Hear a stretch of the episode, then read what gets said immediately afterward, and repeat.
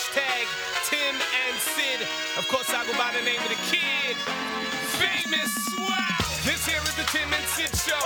You are now tuned in, coast to coast, edutaining the masses. Sports entertainment. Yeah. It's about to get started. Sit back, enjoy the show in five, four, three, two, one. Let's go. Hello, friends. Tim McAuliffe with you on this last day of 2020. Oh my God, thank you. I got it.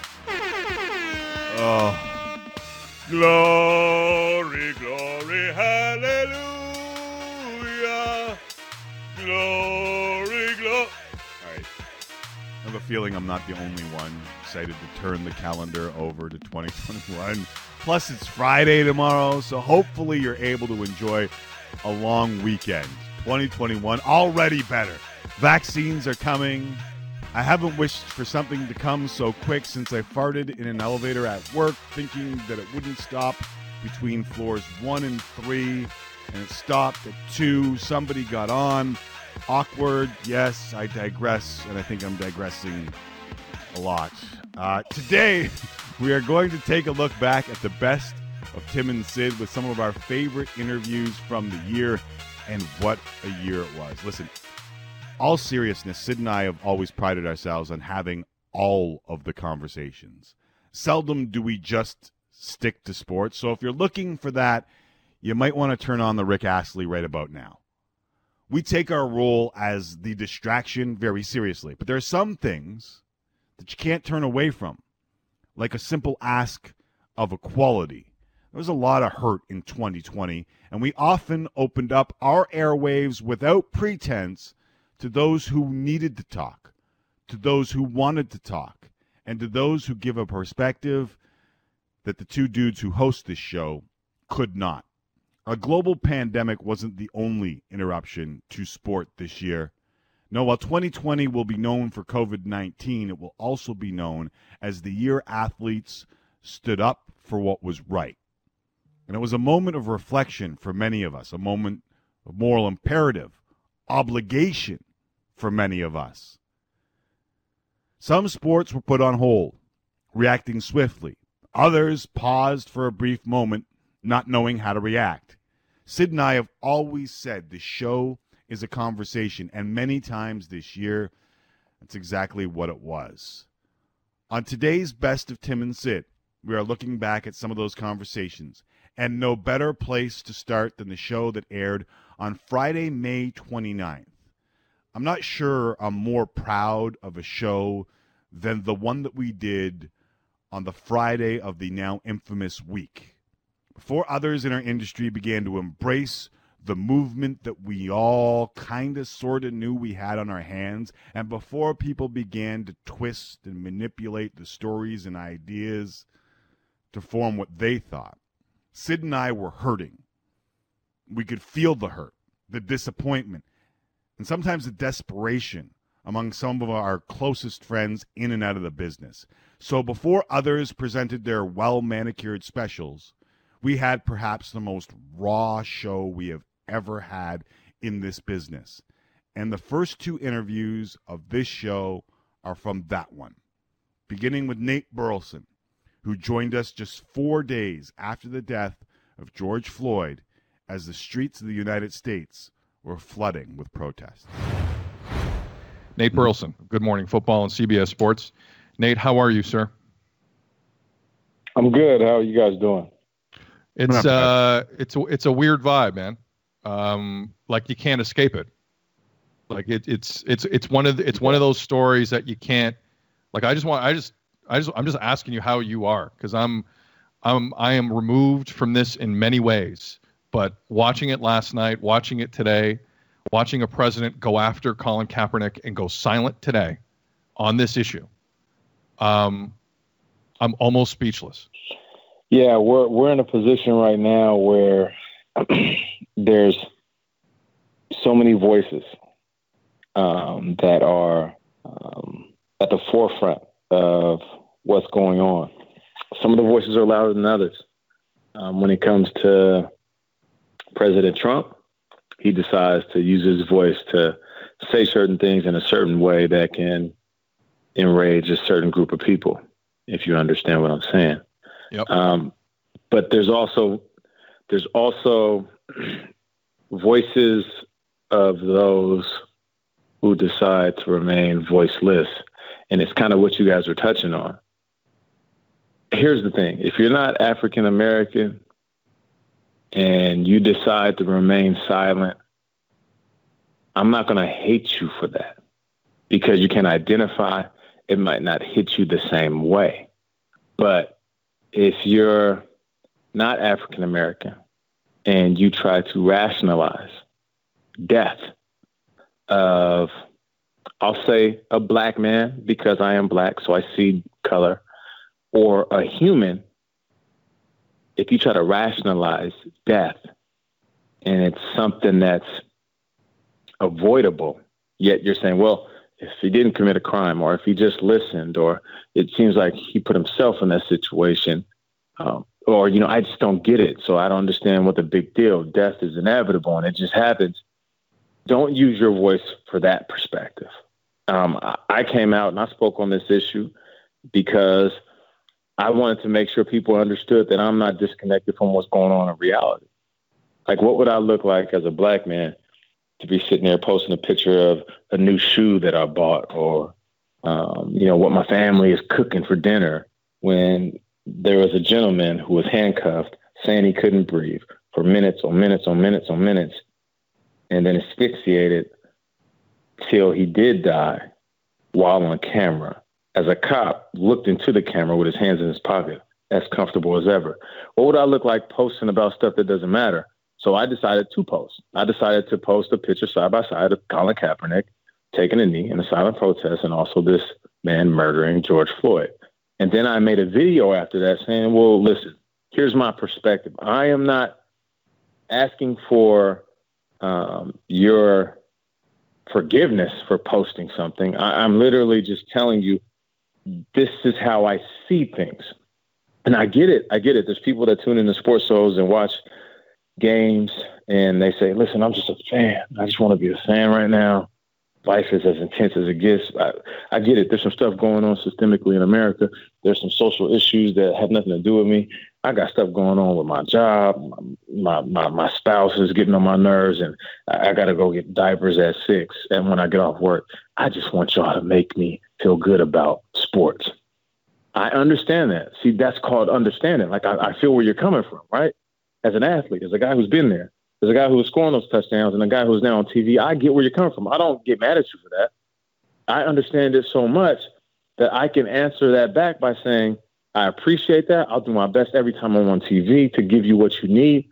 But more importantly, I need you to understand that when I am out, when I am outside of my comfort zone, which is my house in the suburbs or my studio where I record at or a uniform when I'm playing sports, I can't turn off my blackness. You know, some people could turn off TV, turn off the radio, and be like, "Yo, I'm gonna just, I just can't take it no more, man. News is stressing me out." That's why I don't watch the news.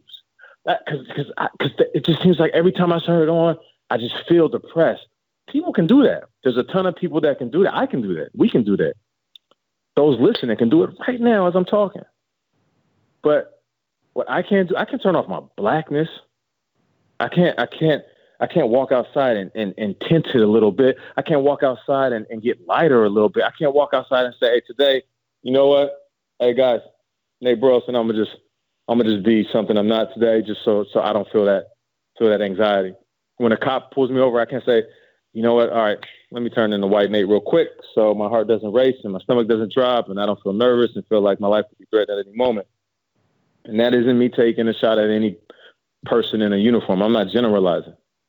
Anybody that knows me knows where I come from, know where I've been, and knows how I look at life. I look at humans as humans. I see color because I am that.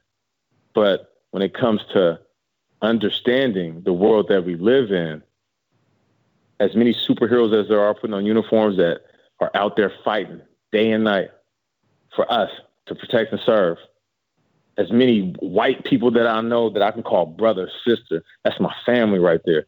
Blood couldn't make us any closer. Yeah, there's there's people that that make them look bad. Just like there's African Americans that make African Americans look bad. Just like there's ball players that make ball players look bad. I don't get mad at you. I just hope you don't generalize. So when when people see a situation like this and a black man gets up and he starts talking about his plight and his pain and how he sees the world, I'm not asking you to identify and agree with me. I'm just asking you to have a little bit of empathy and understanding. Because my version of America is in your version of America. You know, we're sitting up here north of the border and we like to, you know, we like to say that we're a little bit different and you can argue that um, both ways. But the one thing that Sid and I wanted to do today was, and, and you did this, I felt like when you spoke, for those who don't know, Nate did a, a what was like 16 minute talking to a camera that he posted on Instagram. Yeah. And and Nate, I was I watched it and it was heavy. Uh, it was I. The only thing I wanted to do today was give you the opportunity to kind of do the same with us because I wanted to be there with you because that's all that we can do is is to not be silent and allow you know the platform for you to for you to speak. But when you when you recorded it, when was it for likes? And we're not doing this for likes. We're just doing this because you're a friend of the show and we want to hear your perspective and understand your opinion, so that so that we know uh, where you're coming from. But what, when you when you sat down to do that, did you have any pretense in your mind, or was it just no, just one platform, no pretense, go? I had so many people respond to my picture of Cap taking a knee, and then that cop murdering George, and I, I just thought there needs to be more dialogue. A picture can say whatever you want it to say. And I had so many different perspectives of it. Some people saying, "Well, Nate, I see those pictures and I don't like either of them. I, I, I see those pictures and I feel like Cap was wrong and he's not a hero. I see those pictures and I feel like I feel like George, if he didn't commit a crime, he would still be alive. I, and I, I see those pictures and, and I, I, I'm mad because a, a black man handcuffed, should should should not have died. And in an avoidable situation, he should not have died. So I, I, I read all those and I just got tired of responding and responding because I right. I want to I want to talk to people. I don't I don't want to argue with people. So I just said I'm gonna, I'm gonna just do a video. I'm not gonna write anything down. I'm gonna just talk and speak from my heart. And you post it afterwards and let and let whoever wants to listen to it listen to it. I, there's a question that people keep asking you can be black and removed from this. There's, I know there might be some folks that aren't directly connected to this type of pain are saying, well, well, what can I do? Because obviously I see this is wrong and I know this is wrong, but what can I do from where I'm at? I'm not even in that city. I'm not even in that country. Like, what can I do? I think it's it's it's like the message I talk to about my kids. I can't I can't feel so much pain that I go downstairs and I generalize every white person and every police officer. Because if I do, my kids are going to walk outside and that seed is going to blossom into hate. And they're going to walk around with hate in their heart. And it's going to spill out in conversation. It's going to spill out in school. It's going to spill out in confrontation. It's going to spill out and, interaction with somebody in a position of authority. I can't do it. I refuse to do it. I wasn't raised like that. I feel like this place would be a better place if we don't plant those seeds of hate, we plant seeds of love. So when I talk to my kids, I'm like, look, what I need y'all to do one is understand reality. That when you walk outside, you could be perceived as a threat simply because of the color of your skin. All right? We understand what we've seen on TV time and time again. And these are the things that are caught on camera. Imagine what hasn't been caught on camera. All right. I give them that real reality. And then I give them the other reality and I'll say, look, there's real life, real life cops that are superheroes. There's real life men and women that are different races of you that are amazing people. There's people that look like you that are amazing. There's people that look like you that aren't so amazing. Okay. But I need you to understand that when you're sitting in a moment where somebody does something ever so subtle. And we've all been guilty of it. I have, whether you hear a joke that is driven by stereotypes, whether you say something that you saw in a comedy special that might have the slightest bit of racism, But you're like, man, I ain't racist. Come on now, I ain't, I ain't that type of dude. But I, I think it's funny. Or you, or you're with a group of people and somebody says something and you don't say anything. I feel like we're at a point now in 2020 where, as uncomfortable as it may be, you say, "Hey, yo, nah, that ain't cool." And if they want to hit you with the, "Oh, who are you? You, you, you, Mister uh, Politically Correct?" Well, maybe I am. I just feel like right now that isn't the time, and I, I feel like right now that isn't that isn't cool. So when I talk to my kids, I tell them that, and I was like, "You don't have to be a hero. You don't have to be the guy that saves the day." but you can walk with a certain sense of integrity. And the reason I, I wanted to start with my kids and younger kids is because that's the younger generation. This hate is coming from somewhere, whether it's racism or a cop that sees a black man and he either hates him or fears him. I feel like like this all started somewhere. There was a plea, a, a seed planted somewhere. So for those asking, like, "Yo, Nate, what can I do?" All I ask is that when you see death, and you have a heartbeat, you let your heart talk to you, which if it's a real heartbeat, you feel sad. And just show a little empathy and understanding like, damn, that should not have happened. I feel bad for the situation. I feel bad for that family. I just hope this works out and justice takes its course. That's that's one thing. And you don't even need to you don't need to do anything. You don't need to tweet, you don't need to go out and protest. You just need to have that feeling inside. And we know when it's genuine. Second thing is you teach kids and teach yourself that in a moment where people start to throw a little bit of the hate around and spew a little bit of racism and that subtle like stereotypes, if it's not in a way that we can all, we can all, and I mean all of us, 100% of us laugh at and think it's funny, then I think somebody should just be like, that's not cool. Because those things, those things, those are the roots of the racism and I, and, I, and that's all I ask. I've had a bunch of friends that are white that have reached out to me and like, Nate, man, we go back a long way. I love you, and the first thing I say is, I love you too. What can I do? What can I do? I was like, just keep being a voice when things are wrong. Just keep being a voice. Nate, your voice was needed today, and um, I know there's back and forth about your schedule and whatnot. I, I'm very thankful, and Tim and the audience, that you managed to find time for us today. And um, I don't know what to say off that other than um, we appreciate you no. and we're listening. And our audience really appreciates you. And uh, we wish you nothing but the best over the coming days. Thank you very much, man. Hey, listen, um, we met, seems like a short time ago, but we've became so close since then. And I appreciate you guys. And I tell you that when I see you and when I describe you guys as my brothers, I truly mean that. And I feel your energy when we're laughing and joking, and I also feel your energy when things aren't going so well. Um, even across the border, um, I, I, feel like um, we're as close as ever. So thank you for everything you guys do in the sports realm. Um, but moments like this really define who you are, and I'm appreciative to just be associated with you too. Uh, same you know, goes the other way. Yeah. Thanks, Nate. Be well. One, Stay well, and all the best to the family. All right. There is uh, Nate Burleson. I've been, I've been quoting Dr. King a lot, Seixeiro. Um, we remember not the words of our enemies, but the silence of our friends, and we're we're listening um, today. We're listening a lot, but we're trying not to be silent. We will continue the conversation with our friend Kenny Smith after this. You're listening to the best of Tim and Sid on Sportsnet 590 The Fan. Welcome back to the best opinion, Sid. I am Tim McAuliffe. Big thanks to Nate Burleson for opening up like that.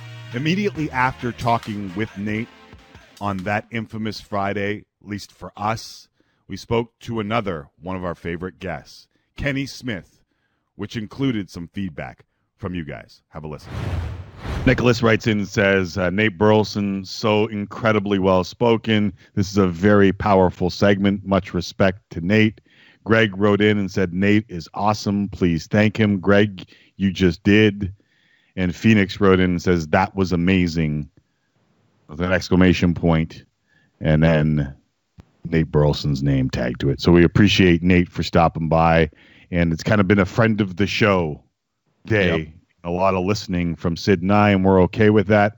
Uh, we've been talking for a long time throughout all of this, and in the last week, um, Kenny the Jet Smith, another friend of the show, is joining us here. And, and Kenny, uh, welcome to the show. We we kind of opened the floor to provide the platform without pretense today, with the understanding of how important unified voices are but also uh, contrasted by our role as a distraction. So we humbly offer up the opportunity to start with the with the heaviest of topics, or with all the positivity that you've been spreading on Instagram um, over the last three months.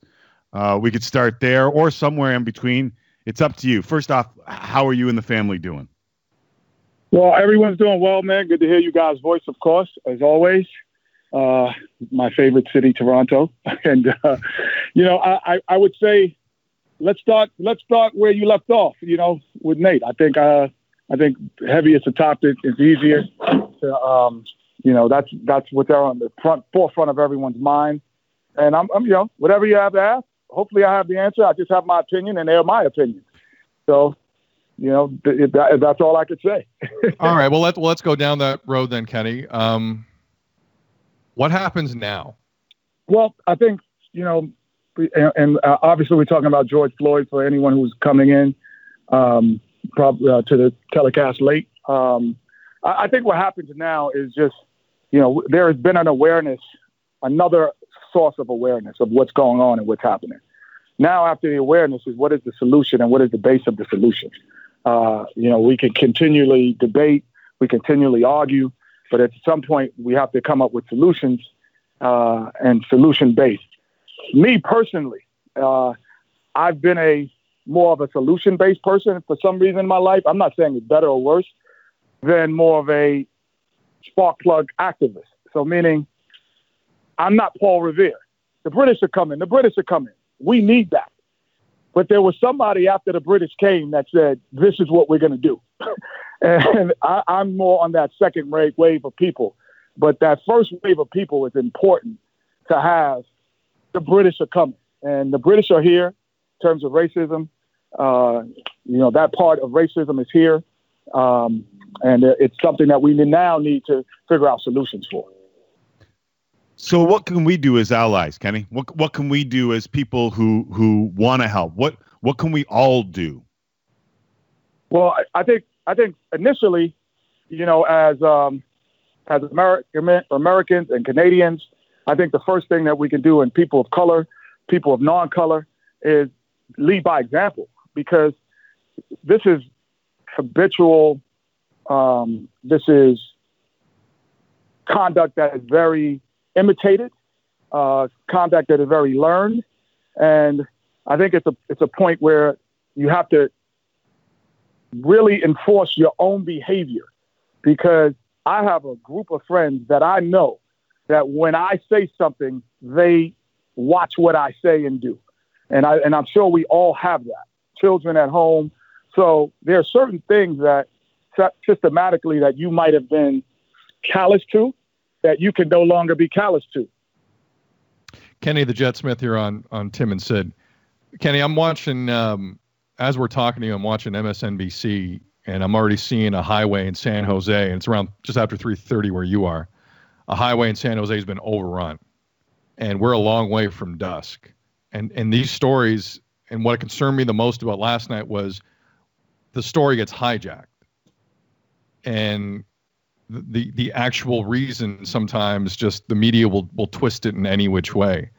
Is that? Yeah, but are you afraid of that? Guys, honestly, no. I think it'll go away because there are there there are people who who a lot of times when they don't there are people who when they're faced with adversity, they they have a a behavior that is, uh, I would say, thought provoking and saying that they're going to do things this way. Then there's people who uh, face adversity and don't and feel they don't have an opportunity to vent their their way of thinking. They react that way, and we have to understand that it's not the reaction always that we have to pay attention to. We have to think of why do people feel that way? Why do I feel I want to tear down my neighborhood, tear down things in my own neighborhood?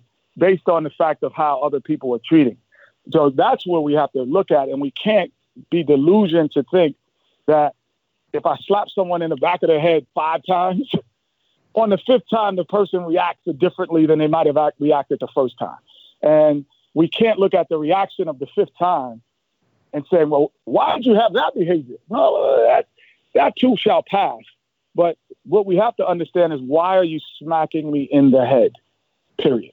Kenny the Jet Smith joining us here on Tim and Sid The one thing that I, I I keep going back to because I don't know the answer to it, and and as we've already established, you're more about the solutions. So if and I, I all I could think of when you were saying about that that too shall pass was Dr. King's quote about rioting being the language of the unheard. And all I can think of is well, if if Colin Kaepernick has a peaceful protest and you don't like that, um, what started off in Minneapolis and St. Paul was a peaceful process that some people didn't like. How do you want us to protest? D- does that ever run through your mind? Like, how do we bring up the unheard's voice? Yeah, I, I think the it, it's twofold. It, it does bring awareness to because there's a there's a there's a group, and, and it's not anyone's fault. There's a group of people that like right now, what's the weather in Toronto? I have no idea. What is it? Twenty. Nice, it's it's it's decent. Yeah, it's decent. It's like seventy five. It's, what? it's decent. Seventy five, like seventy five. Okay. It, it's raining in New York right now. Okay. But you're in Toronto and you're not feeling the effects of the rain in New York. So there's a group of people that throughout the way they live, how they live, what they brought up, their ethnic background, they're not being rained on. So it's very difficult for them to relate to what it feels like to have rain. So now the visualization of it and the filming of it is starting to bring an awareness to people who aren't being rained on. So now it does help.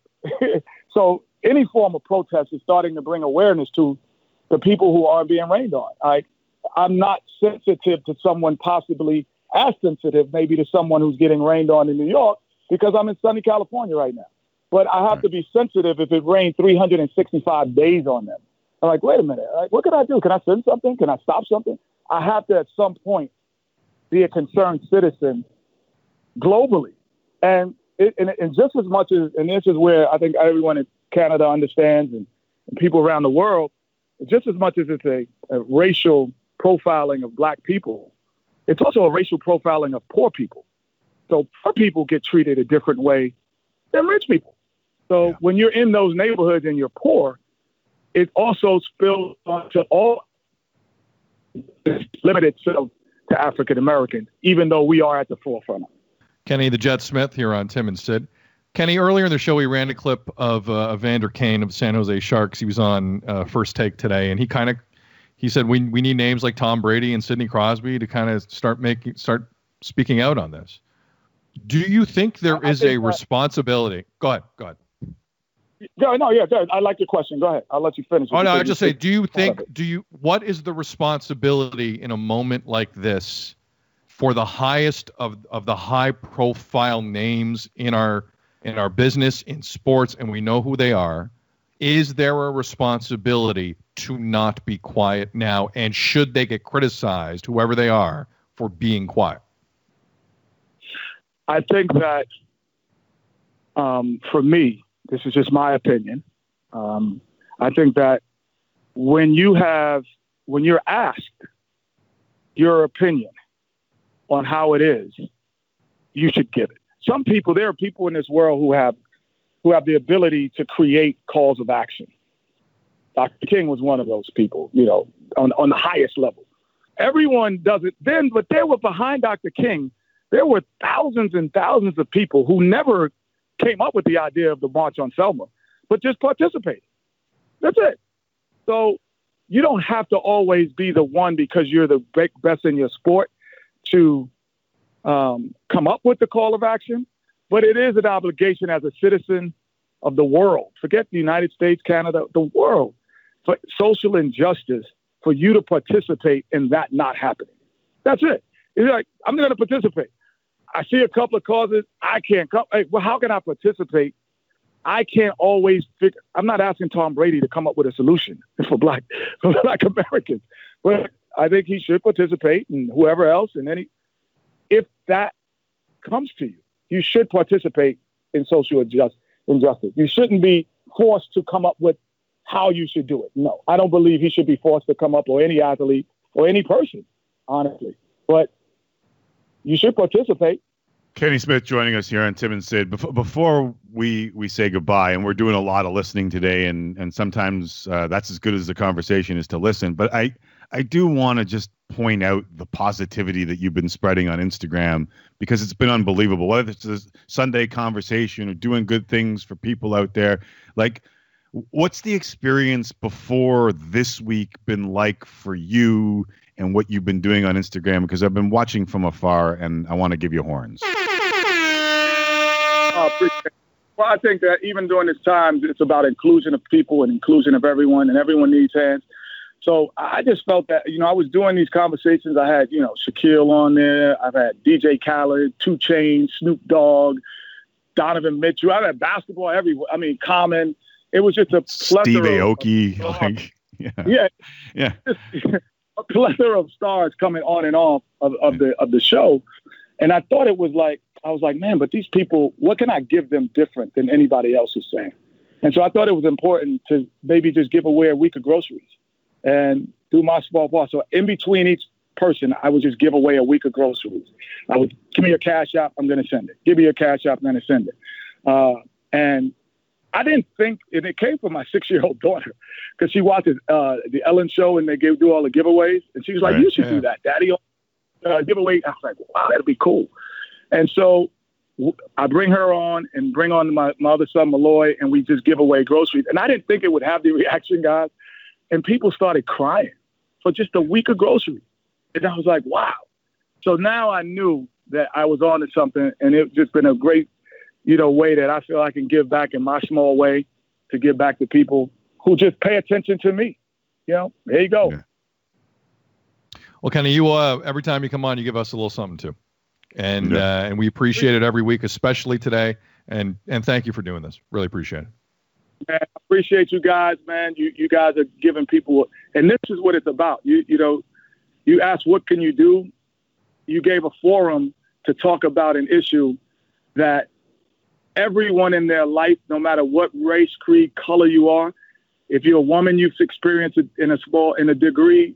You, if you're African American, you if you're Indian, you like everyone experienced it, but just maybe not the magnitude that's happening at certain times. But you've all we've all experienced it. That was Kenny Smith. And it's important that we keep those conversations going, even if the mainstream feels like it's moved on. We'll continue this and the best of Tim and Sid. After the break, Justin Morrow of TFC. Welcome back to the best of Tim and Sid on this New Year's Eve. Please be smart, kids. We continue an astonishing look back at what athletes and what all of us had to endure in 2020. Dealing with COVID, of course, and perhaps the most important social justice movement of our time. Next up, in the best of, Toronto FC's Justin Morrow, the executive director of the MLS's Black Players Coalition. Justin joins us here on Tim and Sid. Justin, we appreciate the time. Thanks for doing this. Yeah, thank you guys. Thanks for having me and letting me use this platform to talk about this. Well, let's um, let's let's keep that platform going here. This is um, this this is something that developed uh, just last Friday officially in terms of us. How long behind the scenes, Justin, had this been going on since the the public execution of George Floyd? Yeah, so you're right. We announced last Friday on Juneteenth, but it came together on the back of George Floyd's death, and I think we'd be dishonest as as a group if we said that wasn't what galvanized us to get together. So you know, in, in only a day or two after his death, uh, we could see that a bunch of players were having chats, you know, group chats with, with their teammates, group chats with guys that they played with. And so we were able to, to get a chat going that coalesced kind of that and, and got us all together on one page. And then, you know, within five days, we had a Zoom call, like 70 plus guys were on it. And it was just a really really memorable call you know? We hadn't seen each other for you know for months because of the pandemic and and we had re- tense return to play negotiations. And then of course george floyd happened. So like our worlds were crumbling, and it was just a, a, lot of love shared on that call to see each other and, and share our anger and, and pain and frustration about what was happening. And, and it was really there that we decided that we needed an organization to fight for ourselves and fight systemic racism. Th- that call intrigues me a lot, Justin. So, how many players were on the call? And I've, I've read a couple of different places where it touched you. Can you tell us why the call meant so much to you? Yeah, so there was about 70 plus black MLS players on the call. And, and like I was saying, we these are guys that are used to seeing each other like weekly, whether it's playing with each other or playing against each other. And so because of the pandemic, we had no contact with each other.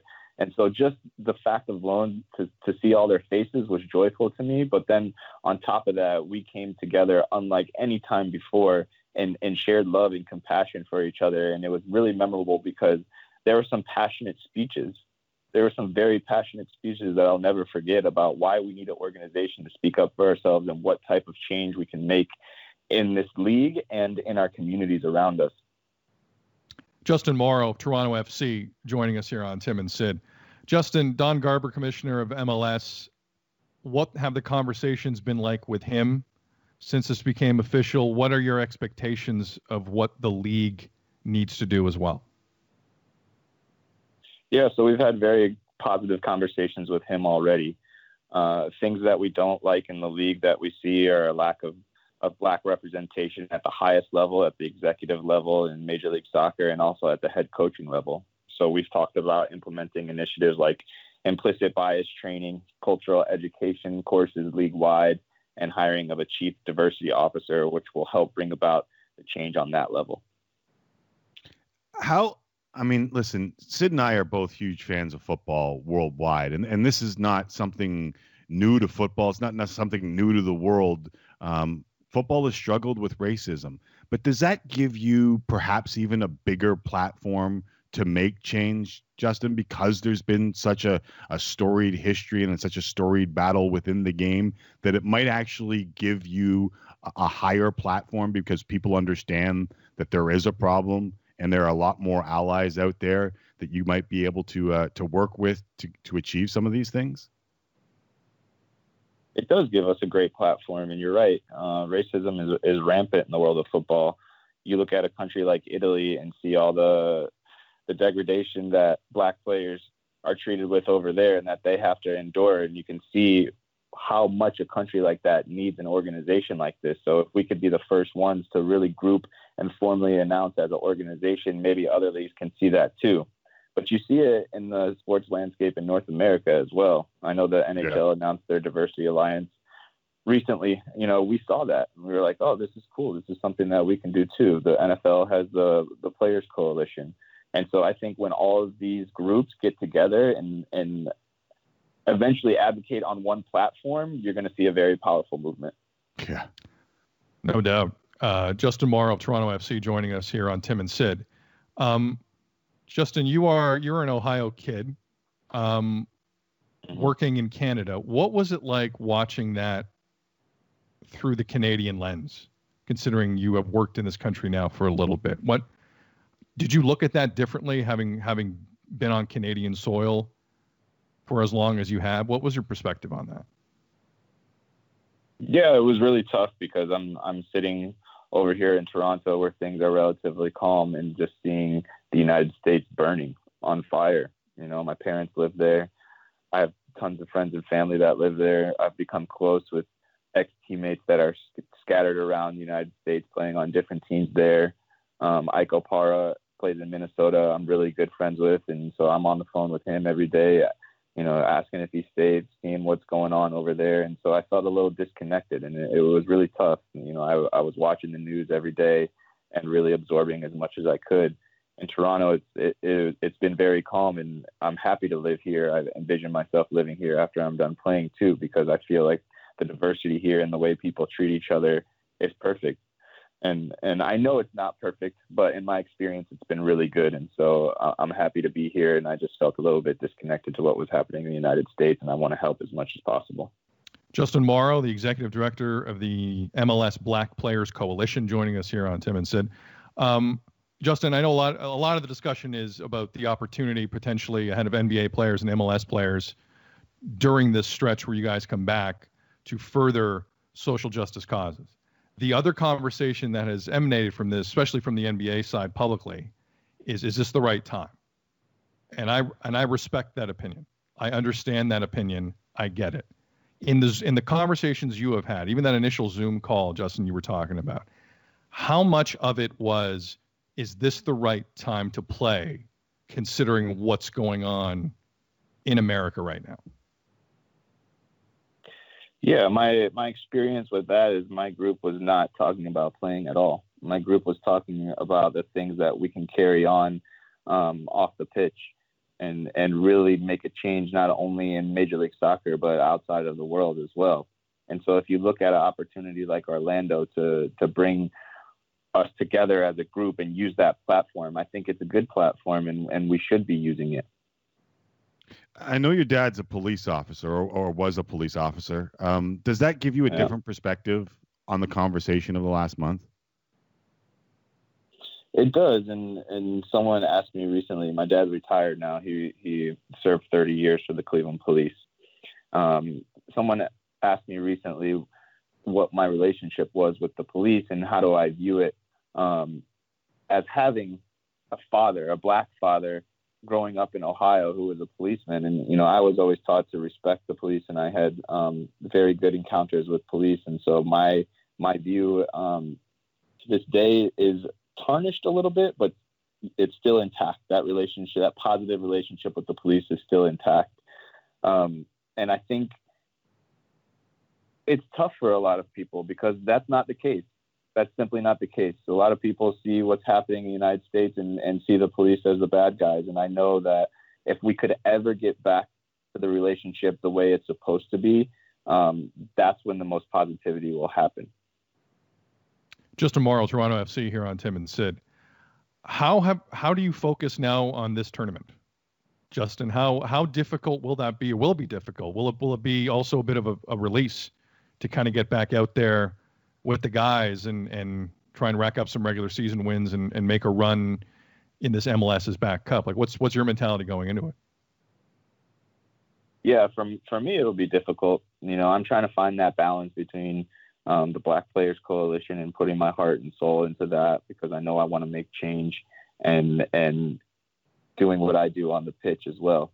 You know, that's that's a hard balance to find right now because as you mentioned, my lens has changed a little bit, and and that's where my mindset is at. And I know a lot of my players, a lot of my teammates are happy to be back out on the pitch, and so I, I will do my best job to to make sure that we're winning and that we're having a positive experience in Orlando as well. Well, one of the things is uh, is dialogue, and we all know that. And listen, uh, the past has been filled with dialogue, and it hasn't always worked. But uh, anytime that you want to have a dialogue and you want to use our platform, we've been saying for about a month now, uh, we offer up this platform without pretense, Justin. So if you ever want to come back and, and use this platform uh, to, to to harness a little bit of dialogue and harness, I always I was having a conversation. I might I might diverge here a little bit, but I was having a conversation with one of my friends and one of the things that I think is supremely important as we move forward are good experiences. And I know, you know, listen, I have a, a bunch of friends who are police officers, and I have a bunch of friends who are people of color who are police officers. And one of the things that I was saying about that is when you have good experiences, that can lead, if you have good experiences with anybody, it leads to conversation, it leads to dialogue, and those things lead you to see people as human beings. And when we see each other as human beings, we are way better off than when we see each other as rivals or someone on Twitter yelling and screaming. And, and that's the thing that I think we need to get to more often. And and maybe that's you know where I see what you're doing right now and what anyone can do and how they come together is to get to those that those conversations and those those good experiences along with the bad experiences that help shape our viewpoints. You're exactly right. I mean, everything that's happened in the United States in the past two weeks around the George Floyd death. There's been a lot of bad things there, but the good thing is that we're having conversation because you know what? You have to acknowledge it now. Yeah. It's in your face. And you can't deny that racism exists. And so these conversations are being had, like you said, and that's the positive that's come out of it. Not gonna lie, it's tough to relive some of this, but it hasn't magically gone away either. So we keep the conversation going by remembering the hurt. Let's hope 2021 brings us so much more than 2020 did. Back with more next on the best of Tim and Sid. Time for Tim and Sid. Time for Tim and Sid. Time for Tim and Sid. Time for Tim and Sid. Oh, yeah. It's time for real sports talk with Tim Micallef and Sid Seixeiro. Thank you very much, Sheepdogs, and hurry the bleep up 2021. We need you. I'm Tim Micallef. This is the best of Tim and Sid on Sportsnet 590 The Fan. I've often said, before you know where you're going, you have to know where you've come from. And in a piece by Leslie Dwight, she said, What if 2020 is the year we've been waiting for? A year so uncomfortable, so painful, so raw that it finally forces us to grow. A year that screams so loud, finally awaking us from our ignorant slumber. It's the best way that I could get into three white dudes talking about the greatest social movement of our time. Because as people talk about being allies, or moreover, friends in the fight, I think our conversation with Brendan Shanahan is also important. Here is the president of the Toronto Maple Leafs, who also thought it was important to stand up for what's right. Brendan Shanahan, president of the Leafs, is joining us on the line. Brendan, are you uh, are you knee deep in phase two? What what's the what's the phase two experience in the NHL, Brendan? Um, well, it's it's really the guys uh, voluntarily coming in and getting off, getting sort of the rust off, and um, you know, it's it's under very strict policies and procedures and small groups, and uh, the NHL had a very thorough uh, document as to uh, in which they worked with the NHLPA as to how this would go. But uh, you know, we've we've we have about uh, just over 20 players that are here in Toronto um, that are are working out. So it's it's been quite busy um, for us. Have you been back in the building yet? Uh, yeah, yeah, I've been back in the building. I've, I, am not allowed to come uh, within contact of the players, but I've been able to uh, view the operation. I've, I've, come in at different times when the players aren't there. I've come in uh, when the players are there. I, I'm sort of off in a, in a different area. I can I can watch behind a glass or up up top on a balcony, but uh, you know uh, I want to respect the rules that they've they've come out with and. Uh, but it's important for me to see that things are going well and, and, get some communication with the guys and see how they're doing. But you know, one of the things before we get into all that, and I, I do I do want to talk about hockey, but but I but I also think that this is a, an opportunity for me to, to, talk a little bit more about what's been going on in our community Absolutely. and around the world uh, with Black Lives Matter. And, um, you know, I, I, think as an organization, we've been very blessed to have great leadership, uh, guys that that have uh, personal experience uh, like like Masai and Ali Curtis, and um, you know, I, I just want to you know, I I just want to say that it's. Um, I'm I'm sorry, my wife's walking into the room right now. no problem. No problem. We've all we've all had it, Brendan. Yep. I break my train of thought eight times an hour, Brendan. It's yeah. fine. It's normal for the show. Mine is two kids, and one of them is playing 2K in front of me. But go ahead. if, if, you're everyone's gotten gotten used to walking in and doing the sign language, which I, I still don't know yes. what they want. I still have to just sort of ask what, what do they need. But are you good? You know, I, I, good, think let us know. One of the things that one of the things that really inspired me when when Masai came out with his op-ed was, you know, they, you know, part of his call to action was was to call out white leaders.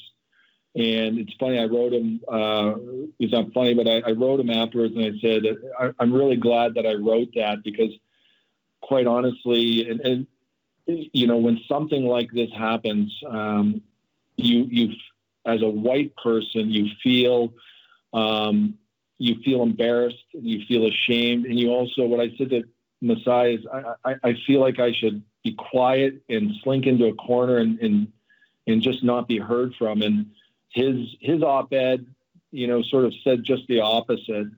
And while I think it was important for for us as a hockey organization, which is a very white sport, to to let the Raptors and to let the Argos and TFC and our wonderful leaders there um, take the lead. Uh, the one thing I wanted to make clear to them and make clear to all of our fans and our Leaf fans and our employees is is where we stand as Toronto Maple Leafs and where we stand, where I stand as an individual and where we stand as people. And um, you know, our call to action right now is is, is to to educate uh, ourselves and and to learn. And that might sound like, well, what don't you know? How you're 51 years old? Like how? What have you not learned? And the reality is, even reflecting, you know, I think that this time has caused even people who don't feel that they're racist and people. You know, I, I, felt like I was raised well by my parents, and my wife and I have raised our children not only to not be racist, but to also speak up uh, when we see ra- racism. But um, I, I think that it makes you reflect and say, well, have I done enough? And quite frankly, uh, I haven't. And to me, looking back at my friends that I grew up with that were black, uh, or teammates that were black, I I never witnessed them, um, you know, dealing with racism. So I made an incorrect assumption that things must be fine. And looking back and reflecting, I don't ever remember going to them and saying, "Well, you know, I'm sitting back and thinking." That things are okay for you, but why don't you tell me how things are for you? And I think that that's an important time period that I'm in personally and that we're all in is regardless of where we feel we've, we've stood, you know, through our lifetime and through our actions, this is really a time for us to listen more and learn more. And, and, and, and it's just not enough to sort of say, well, you know, what's in my heart is, is, there's no racism in my heart, and my children have not been raised that way, and and no one no one does any act of racism in front of me that doesn't go uh, addressed. I, I feel like it's a time for us to be more. I think it's just a time for more activism, and that is currently where we are.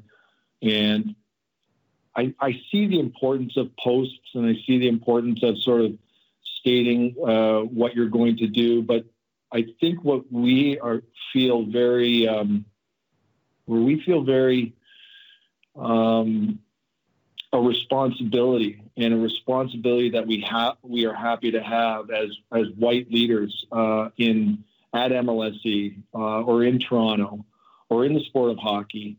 Um, we, we have an ability to actually have a tremendous impact, I think, um, and, and not just step aside and ask and wait for black leaders to do this on their own. And as as news cycles shift, and, and they always do, I just think that people need to know that that that we, uh, myself, Kyle Dubas, our Maple Leafs players, we're not waiting for this news cycle to shift.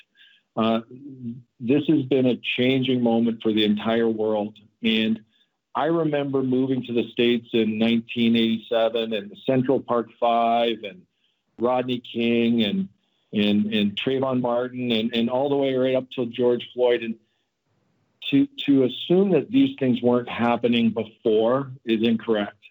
What's happening now, like my, my children ask me, is, is this happening more often? I said, I don't know that it's happening more often, but it's certainly being captured more often. And and the idea, what we all saw with that policeman casually leaning, kneeling on a man's neck for over eight minutes um, is so sickening to everyone.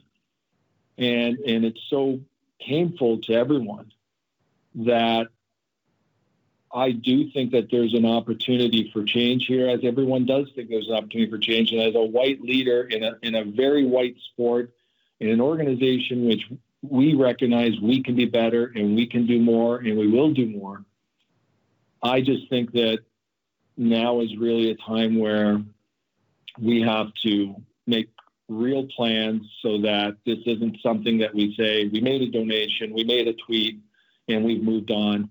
We need to have some immediate results, and more importantly, we need some long-term results because this has been this is something that is developed over 400 years. We're not going to fix it in a week. We're not going to fix it in a year, but we have to be a part of the solution. And I think that um, you know I I wanted to take this opportunity before we got into the hockey to to just state that we're fighters, and if they want us to lead, we'll lead. If they want us to be led, we'll be led. But we are right with Black Lives Matter and any form of discrimination of any kind. Well said, and I think the franchise in this country has a great deal of power. And, and Brendan, yeah. both you and I grew up in the GTHL or the MTHL, as it was known back then. My son plays in the GTHL, uh, and I know a lot of those kids look up to your players. Is that a place? And I know it's had its problems. Minor hockey has had its problems in the past. I've seen it firsthand. Is that a place where the Toronto Maple Leafs feel like they can make a difference in minor hockey so that the the inclusion begins there and it develops from minor atom till any of those kids get up into the pros? It, it absolutely is, and it's and it's uh, in, in, a variety of issues that that Toronto needs, and, and where where we can be leaders. But this specifically, of course, and you know, as as you know, 99% of these boys and girls playing uh, organized hockey in Toronto will will not ever step into uh, onto the ice of a professional in the National Hockey League. Mm-hmm. But what they are and what they can be are, are certainly leaders, leaders in their schools, leaders in their hallways, leaders when they when they tra- you know transition from 16 to 17 to 18, where they're they're not playing hockey anymore and they're just moving on to college or, or work or or whatever.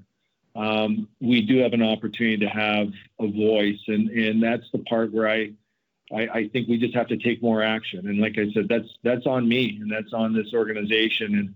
And you know, as they as I learned growing up uh, with you know with my uh, with my St. Leo's education, you know, the road to hell is paved with good intentions, and so uh, I can have all the good intentions in the world, but without action, it's not going to really accomplish anything. So that is uh, just one of the many areas. I know.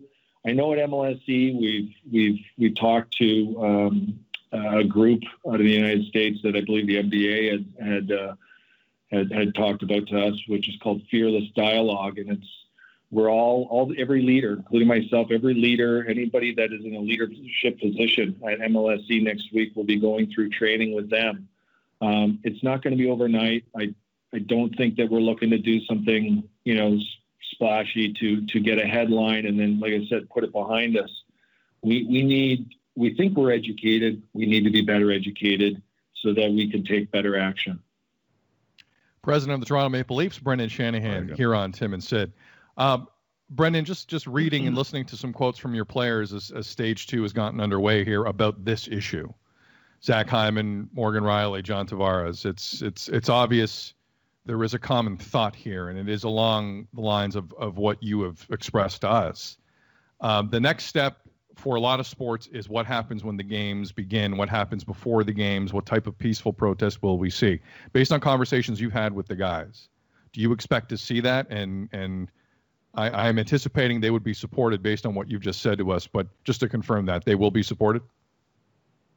Absolutely. I mean, it's uh, you know, I was um, I, I, was pleased to see the NFL go back on on their stance. Um, you know, we can say it's too late, but I mean, it's I don't know whether it's ever too late to for someone to go back and say they were wrong and apologize. Uh, I see John Tortorella has recently changed his stance. Um, obviously, you, for all of these organizations, you or, or even as an individual, you you want to be right the first time. Um, but if you're not, certainly, uh, I, am glad that they're getting it right this time. Um, so. Uh, I I haven't talked to the players specifically about what they have planned or if they have anything planned. I'm sure that they do, and they'll be supported by us. Uh, Brandon, we really appreciate you jumping on, and as uh, yeah. as as you probably know, Tim and I have not um, shied away from any difficult discussion at all since the public execution of George Floyd. We uh, we've been honest with each other, with any guest that's come on, and we're kind of proud that we've had a forum where we can do that for a lot of friends of this show, and you're one of them. So we appreciate you coming on, and, and we appreciate your honesty. Thanks, Brendan. Appreciate it. Thanks, guys. Thanks very much. Thank you, Brendan, for opening up in that conversation. We will keep it going after the break with Matt Dumba, a founding member of the Hockey Diversity Alliance. This is the best of Tim and Sid, and you're listening on Sportsnet 590 The Fan. Happy New Year. Welcome back to the best of Tim and Sid. We truly appreciate the conversation with Brendan Shanahan and wanted to further it by looking back at our interview with Matt Dumba, a founding member of the Hockey Diversity Alliance and winner of the King Clancy Trophy in the NHL, awarded to the player or players who best exemplify leadership qualities on and off the ice and have made a noteworthy humanitarian contribution in their communities. That's Matt Dumba. And this is Matt Dumba. Matt, welcome to the show. How are things, man? How you holding up? Yeah, doing good, guys. Thanks for having me.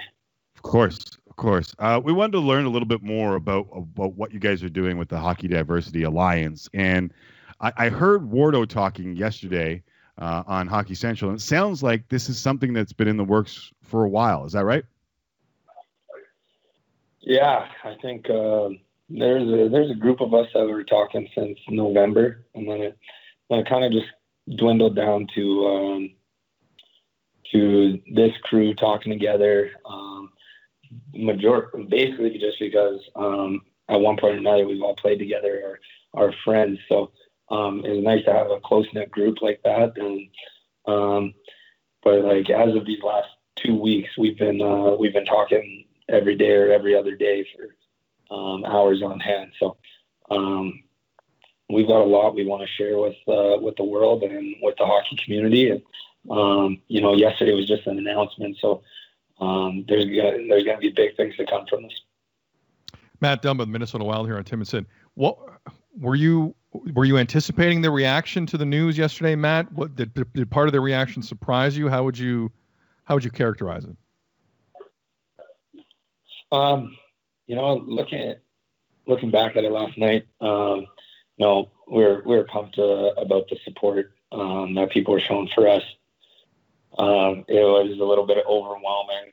My uh, my Twitter and my Instagram uh, were just going nuts. Um, there's people people from everywhere reaching out, um, saying that they want to be involved and um, they want to uh, they want to have a hand in this. So um, the more the merrier. This thing is uh, we're we're a group of uh, of guys who want to uh, include everyone and kind of break down these racial barriers and just kind of er, eradicate uh, racism altogether in our game. So um, the more people who are on board with that and support um, our message and what we're trying to do, um, you know, that's just that's just gonna uh, that's just gonna create what we, we what we all believe is um, you know completely removing racism for our game for generations to come, and um, that's one of our biggest goals.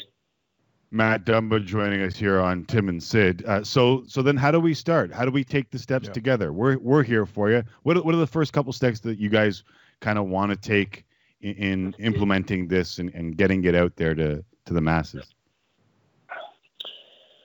So within the next couple days, um, you know, we're going to have Twitter, Instagram, uh, kind of giving people the updates on what's going on with our group, um, with the alliance, um, you know, so more people can get involved. Um, we are, we've got a fiscal sponsor that will come out and we're going to be a nonprofit, um, nonprofit charity. And we're just looking to really start at grassroots, grassroots hockey. Um, and just promote diversity um, from there. And I think everyone can agree that that's where it's that's where it starts. That's where my first incident with racism. That's where everyone that I've talked to first experienced that is in minor hockey. So reaching out to those um, associations, you know, um, minor hockey leagues, you know, across Canada, North America, to kind of commit to um, somewhat of a, a, code of conduct and hold hold everyone accountable. Um, and then it's and then there's a bunch of different things we're doing. Uh, just trying to make the game more accessible um, from an economic standpoint, and just try to reach and grow our game uh, as much as we can. So I guess that I guess that's a, a little piece of it. I don't know. Yeah. Is there anything else? No, you know what? I'm so glad that you mentioned minor hockey. Yeah. And and listen, I grew up in the rinks among other athletic facilities, and it's it's one thing to bring the idea to the NHL, and we all know that there's cameras around NHL games, and people are a lot more careful and polished, and but to to take it to minor hockey where it's probably needed more at least in my experience, it's probably needed more than it is at the NHL level. H- how do we how do we do that, Matt? Like I, I'm so glad that's part of it, but do we know how we get into those? And and I'm not just talking major cities. I'm talking about all across Canada and the world. Um. Yeah, and that's that's awesome, and that's that's what we're exactly trying to do is try to get into those things. And one thing I think um, will help us is, you know, hopefully working with the league um, right. to implement because, you know, every little every little kid who's playing hockey has a favorite hockey player, someone they look up to.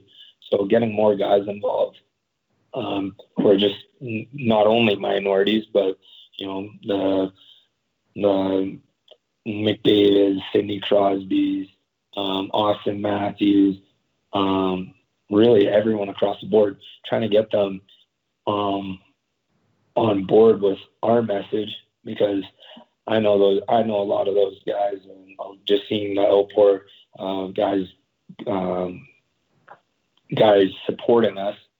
Um, you know, guys are going to be guys are going to be committed to that, and the more faces we have towards that, more guys as working as ambassadors um, for the for the HDA.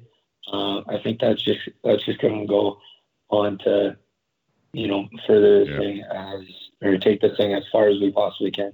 So to reach all those communities, we got, you know, I got teammates in Europe. You know, I got teammates all across Canada, all across the U.S. So it's you know putting putting recognizable faces out there, guys who want to who want to lead in their communities, and you start uh, working from there, uh, one community at a time, and um, I'm sure it's gonna. I hope. I hope just the way I'm thinking. I hope it catches on like wildfire. Matt Dumba of the Minnesota Wild and member of the Hockey Diversity Alliance here on Tim and Sid. Matt, uh, Timmy and I have been talking a lot of Colin Kaepernick this show. Uh, only one of us of, of, of, the three in the conversation has actually spoken to Kaepernick in the last week and a half, and I believe it's you.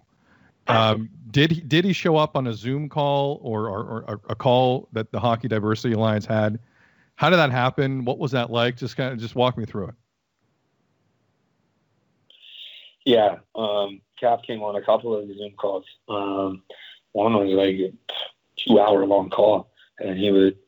There's points where I was like, "Is, is this guy still here?" and then he, and then he, and then he'd start talking, and guys would just in dead silence, like everyone's listening, and just uh, his his just wisdom and um, just support of us really um, was just so powerful. Even right now, talking about it, it's giving me chills. Um, man of this stature, um, seeing what this guy's done over the last five years um, for for the people, the injustice, the police brutality. Um, you know, he's been at the forefront of it. So to have him in our conversation, I know all of us were um, a little bit taken away. Um, but it, it was really cool to just see his insight um, and kind of just advice that he was giving us and uh, the support he's showing. And he said he even want he wants to continue to show that. So um, hopefully we'll hear from Cap uh, a little bit more down the road too. How much funny. hockey? Sorry, Timmy, go ahead. Go, ahead. go ahead. Go ahead. I was just going to ask, how much hockey did he know? Like, what were the conversations like about the game itself? Like, how how up to speed was he? Um, well, he knew it was, it was mostly white dudes. Um, yeah. yeah. yeah. Yep. But uh, um, no, we didn't really talk too much hockey. Uh, it was kind of about us, our vision, um, and he's just a big supporter of it. You know, staying unified, and you know, not not not thinking small minded or, or staying with inside the box. You know, he, you know everything that he's done, he's gone beyond and beyond, um, above and beyond. And you know, for us, I think we're just scratching the surface um, right now, and you know, we're gonna we're gonna dive into this and see how far this thing or how big this thing can uh, really get. So um, that was kind of his message, and it definitely uh, resonated with all of us, and kind of even yeah pushed us even more to uh, to get the uh, HDA out there and uh, get more people on board. Uh, last one from me, Matt, and this this is kind of the, conversation when Colin Kaepernick took a knee in peaceful protest. Um, he took a ton of heat at that time, and even Keem Aliu, when he came out with with his story about what he went through in the game, took a lot of heat. Have you noticed a difference in people's reactions to you wanting to bring this to the surface from four years ago when Cap did it, and even four months ago when Akeem had the courage to come forward? Yeah, I think those guys for sure have broken down some barriers for us. Um, you know, these these conversations, these this topic, everything around it, um, it, it, it it's not the most comfortable at times, and change change isn't comfortable, you know. But that's what we're striving for. Um, is not only changing our game, but changing society as a whole. So people people on both ends of it, of me and maybe the more ignorant person or um, someone who doesn't know as much. I, I think we all just have to um, be acceptance of where people are in this, and you know, just all try to grow and learn together. Um, we all are learning and growing every day as individuals. So, um, you know, these conversations that I've had with some of my closest friends, like conversations I've never had before, never even like dove into, and you know, there's there's been tears, there's been you know, hugs, smiles, laughs, like thinking back on um, all these times. Um, it's crazy. Um, so I think just having just us even talking about it right now is just promoting more people to talk about this, um, speak their mind, speak what they've gone through, and just so everyone can see it through a different perspective. Because um, when you see all those perspectives, that's when you can really sit back and form your own form your own opinion and your own views, and, and that's what we're trying to change right now. Matt Dumba, the Minnesota Wild, here on Tim and Sid. I was gonna before you before you said what you said towards the end of that answer, Matt. I was gonna ask you because I remember going back to the Bill Peters story with Akeem, and you didn't see the reaction from the hockey community, especially early in that story, and I won't really forget that. Um, this has been different, and I was going to ask you my concern on air, and I've said this on air, Matt, like I've seen people on social media, I've seen all the statements. My concern is I hope this is uh, a movement other than a moment, or I hope people aren't just doing things on social media and saying things on social media because they think it's the cool thing to say. Forgive me for phrasing that way, but I have no other way to phrase it. The what, what you just said at the end of that last answer, though, is it, it, it blows away that that thought because I mean, uh, it sounds like there have been real emotional conversations you've had with people, and you do believe this is a movement rather than a moment. Uh, man, I'll, I'll be honest. I, I shared some tears with one of my best friends, um, Dylan Hetherington. Um, this morning we're working out, and he said, "I don't know at what point in time that I might have said something or said something and trying to." you know, little kids, you're trying to be cool, you're trying to fit in on a team. Guys saying stuff. He's like, I don't know, but I know there's at some point I may have crossed the line. I just want to know I'm not gonna do. I will not do that again, and I'm here for you. I'm here for you, brother. I love you. He said this to me at the end of our workout. Just like, stop me. Music was on. I'm gasped from my sets, and he said this to me. I was like, like if I if I'm having conversations like that, I know other people are, and um, you know that's that's what really t- that's what really touches me because um, yeah, people people could be putting out stuff and you know not holding, um, not holding up their end of the bargain. Whereas I think if more and more people get involved and get talking about this, you know, you have that you have that obligation, and that's something that I put in my statement when I said it is. Yes, I was. I've been silent through a lot of this, yet I, I won't be silent no more. I won't. You know, I'm going to work tirelessly to to do what I believe in to support um, to support these social injustice, um, you know, to eradicate racism in our game, um, to help our youth and learn, help our youth um, learn and you know be be great people because um, that's what we want to that's what we want to breed. And I think the HD HDA, uh, I think all all the guys would say the same. So um, we're all in this together, man. And yeah, uh, absolutely. It's been uh, it's been a crazy ride right now, but um, through this month from now, I'll talk to you guys again. Uh, I won't let you forget. Um, you know, and, and, that's what it is, holding each other accountable uh, as well. So um, I hope I hope we don't forget. I hope this everything doesn't just blow over like it has in has in years past, and then there's only one or two guys still carrying the carrying the flag like Cap. You know, it takes it's going to take a lot more for us to make a real real change, real commitment. You know. Well, you said at the start of this, and I wrote it down. Uh, let's start sharing. We're here for you. Anytime that you want to share, uh, we are human beings. We are trying to contribute to the betterment of our society and get to equality. And there is, it is never wrong to do what's right. So if you need us, we're here. Okay. Appreciate you guys. All right. Thanks. Love Thanks. Be Matt. well, Matt. Take care, man. Hey, you guys. You guys take it easy. Eh? Thanks again to Matt. After the break. We will be joined by Kevin Blackistone, a journalist, professor, and he spoke to us in the wake of the Bubba Wallace NASCAR scandal. It was a passionate conversation, and you don't want to miss it. You're listening to the best of Tim and Sid on Sportsnet 590, The Fan. Welcome back to the best of Tim and Sid. A look back at some of our favorite interviews from the year as we continue the conversation on athletes and activism. We can't ignore what happened to NASCAR driver Bubba Wallace this summer, a black driver in a predominantly white sport. Wallace ended up involved in a scandal which had the FBI checking in.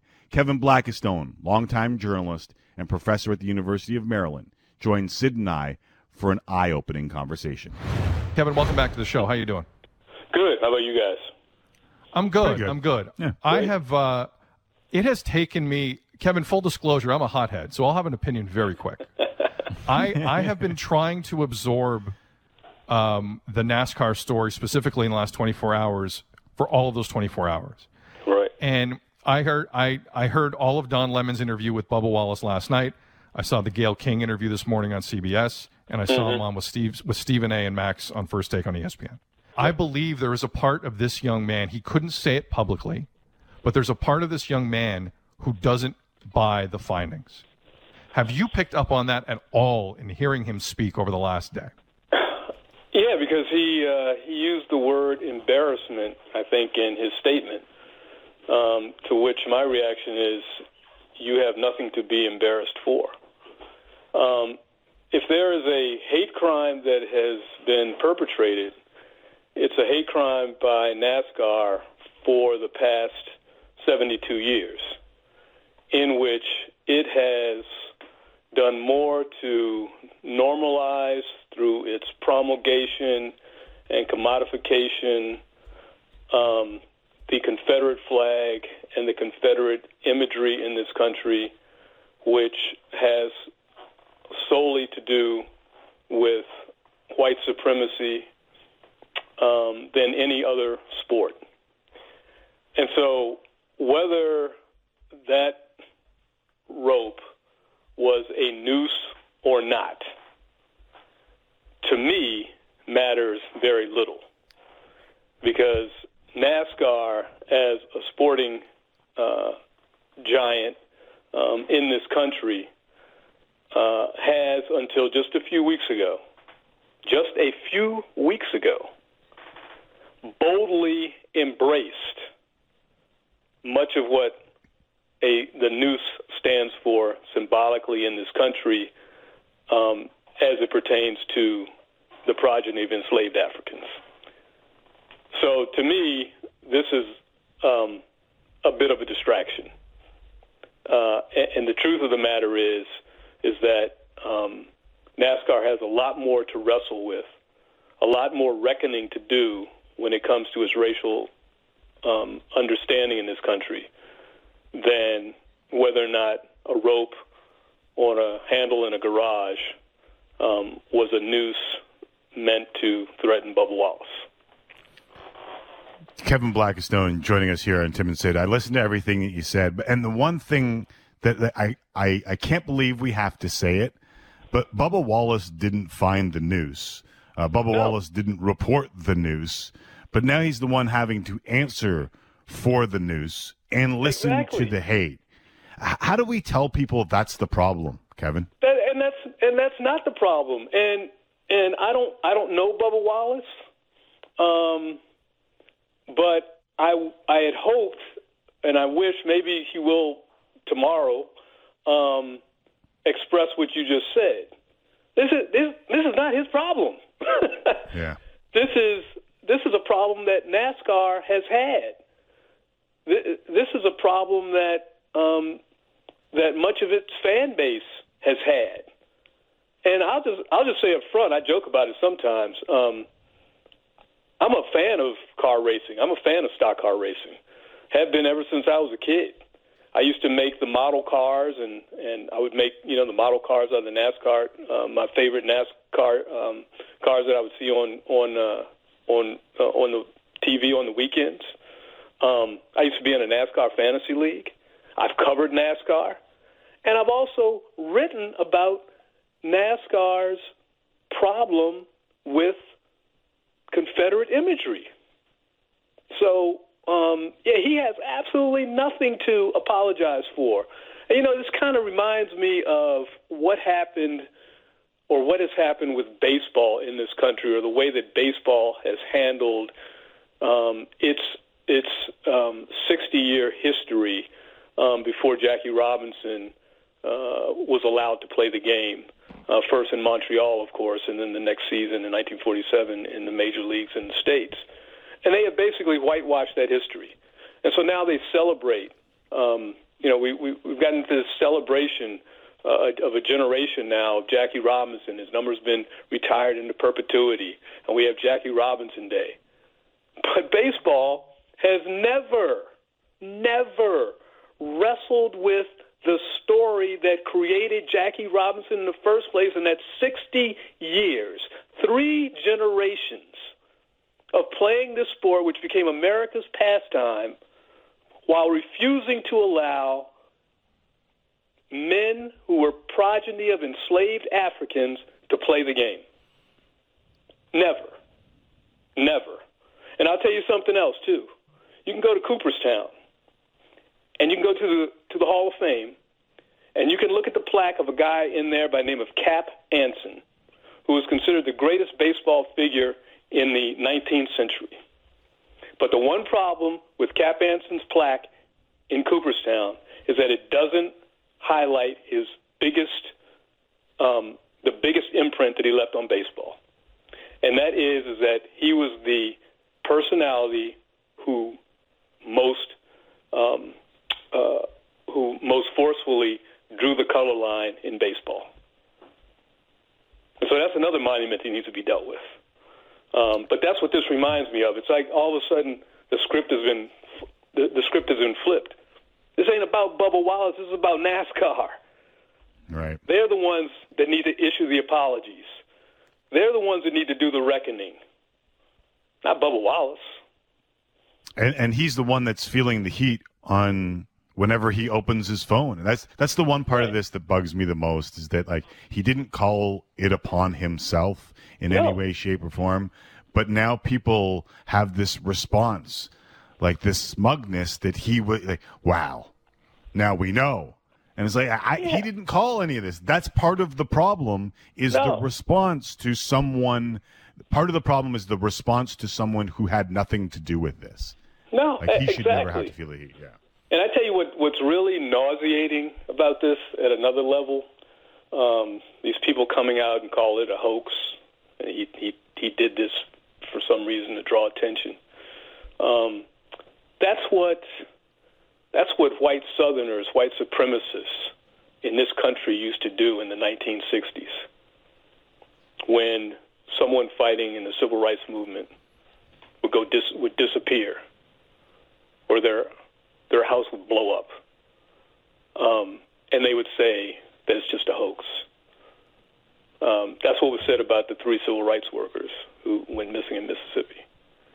It's a hoax doing it themselves they went someplace else they just went home Right. that's nauseating to me for people to actually insinuate that this is somehow something that Bubba Wallace made up. But as as we already mentioned, Kev, they left him out there last Yep. night and today. They left him. I was floored. Like the like whoever's running NASCAR. Forgive me, I'm not that guy with NASCAR. It's a lot of left turns. I'm not usually a huge NASCAR Right. I guy. hear you. But whoever's whoever's running NASCAR, there was a nice statement made before that first race when they came Yep. back over the radio, not on camera, over the radio. And there was another conference call yesterday. They have not appeared on camera. They have not had to do what Bubba Wallace has done on some of the biggest outlets in never mind North Right. America, the world. I mean, Right. I, but I but I'm not holding my breath on NASCAR No, having a shoulder to shoulder. Like, do you think they're going to have some press conference to try and alleviate some of the pressure on this young man? I don't see They it happening. can't. They, no, they they can't because we have to remember it was just a few weeks ago that they still had the Confederate flag draped over their shoulders. Just a few weeks ago. You know, I, I, I it is it is maddening. You know, where were they when when black worshipers were murdered at Mother Emanuel Church in South Carolina by someone sickened with white supremacy and who saw the Confederacy and the Confederate flag as an inspiration. You know, all NASCAR did then was say, "Well, you know, we'll try and discourage people from um, from from using this flag at our at our events." That was it. So of course they can. They just last week brought in their first person who is at the level of a vice presidency for diversity and inclusion. Just the other week. So they have no they have no intellectual empathy within their organization to deal with a situation like this. Because they've never dealt with it before purposely. Kevin Blackistone joining us here on Tim and Sid. I want to ask a tough question for the sake of dialogue because I believe the dialogue is important. Um, it, it, it's a tough spot. You know, Sid and I are sitting here doing a sports show and we're trying to judge the authenticity of words that we hear from leagues and, and executives who are overwhelmingly white, which I find tough to do each and every day. And, and you want to, you want to feel like people aren't being disingenuous, but you know that people are being disingenuous. I saw several people say over the last little while that NASCAR, who, as we've acknowledged here, did something that was too long in coming. Mm-hmm. But I saw people say that they they argued that NASCAR did more with their words over the last week and a half for their one black athlete than the NFL has done for their 1,000 black athletes. Sure. H- how do you weigh that?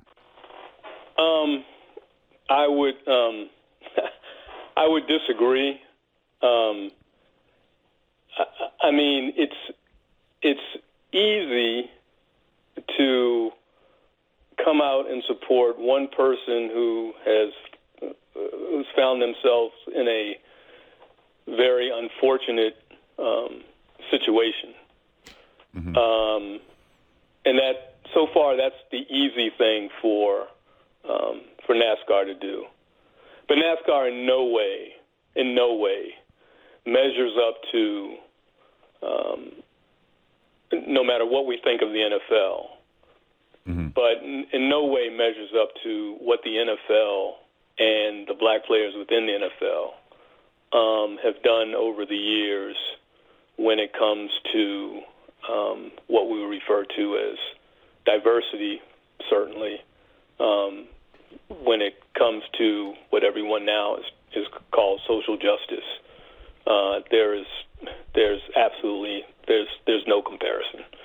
Um, so far, so far as far as I'm concerned, all the NASCAR has done is is um, is, is performative sorts of things. They haven't done anything to address the systemic problems within their organization. Right. I mean, the NFL has, you know, the NFL, you know, just a couple of years ago, the NFL had more black coaches than it ever had before. and then uh, a bunch of them got fired in one fell swoop, and they went back to a horrible number. Um, there have been people who have worked in the front offices at um, at, at the NFL. Mm-hmm. Um, mm-hmm. You know, we, they've they've long they they're they're well past um, where the where NASCAR is right now. Kevin Blackistone here on Tim and Sid. Um, finally, Kevin, before we go, yeah, what was Monday still significant? The walking behind Bubba, that moment where where sure. grown ass man supported a, a grown ass man, regardless of race or color. Does does any of that change in terms of how special that moment actually was because of what has been announced? You know, I won't. I told somebody today. I said that was a great piece of theater, and I didn't mean it as I didn't mean it as a I didn't mean it derogatorily. But what I meant was it was performative, and it looked great and Bubba Wallace was moved. And you could not have envisioned NASCAR having having done that a few years ago. But you know what? Up until a few years ago, NASCAR could not have done that. Right? Because you had one black driver in the 1960s. You had a bunch more in the mid 2000s. And now you got Bubba Wallace. Um, so its diversity program had not given it an opportunity for something like that to happen in response um, to something that uh, may or may not have happened um, to Bubba Wallace. Uh, but it's going to take a lot more than one march um, at one event um, for NASCAR to clean up 72 years of its history um, in which it wrapped itself in the image, in the image of white supremacy in this country. Thank you once again, Kevin.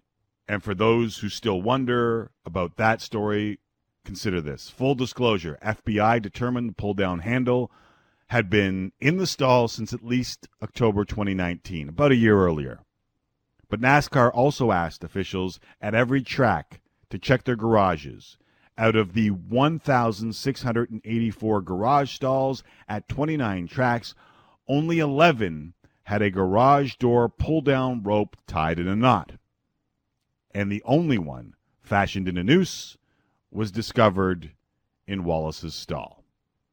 As I've said a couple of times, it's important to keep the lines of communication open and look at each other as human beings because all we talked about today was equality in various forms, but the ask was the same equality. And if you're against equality, you're just on the wrong side of history. So as 2020 comes to a close, one, be smart tonight. Two, let's take care of each other. And three, 2020 has been one of the toughest years most of us can remember, if not the toughest. But it also might be the most important year of them all. Don't worry, fart jokes return on Monday. Happy New Year, everyone.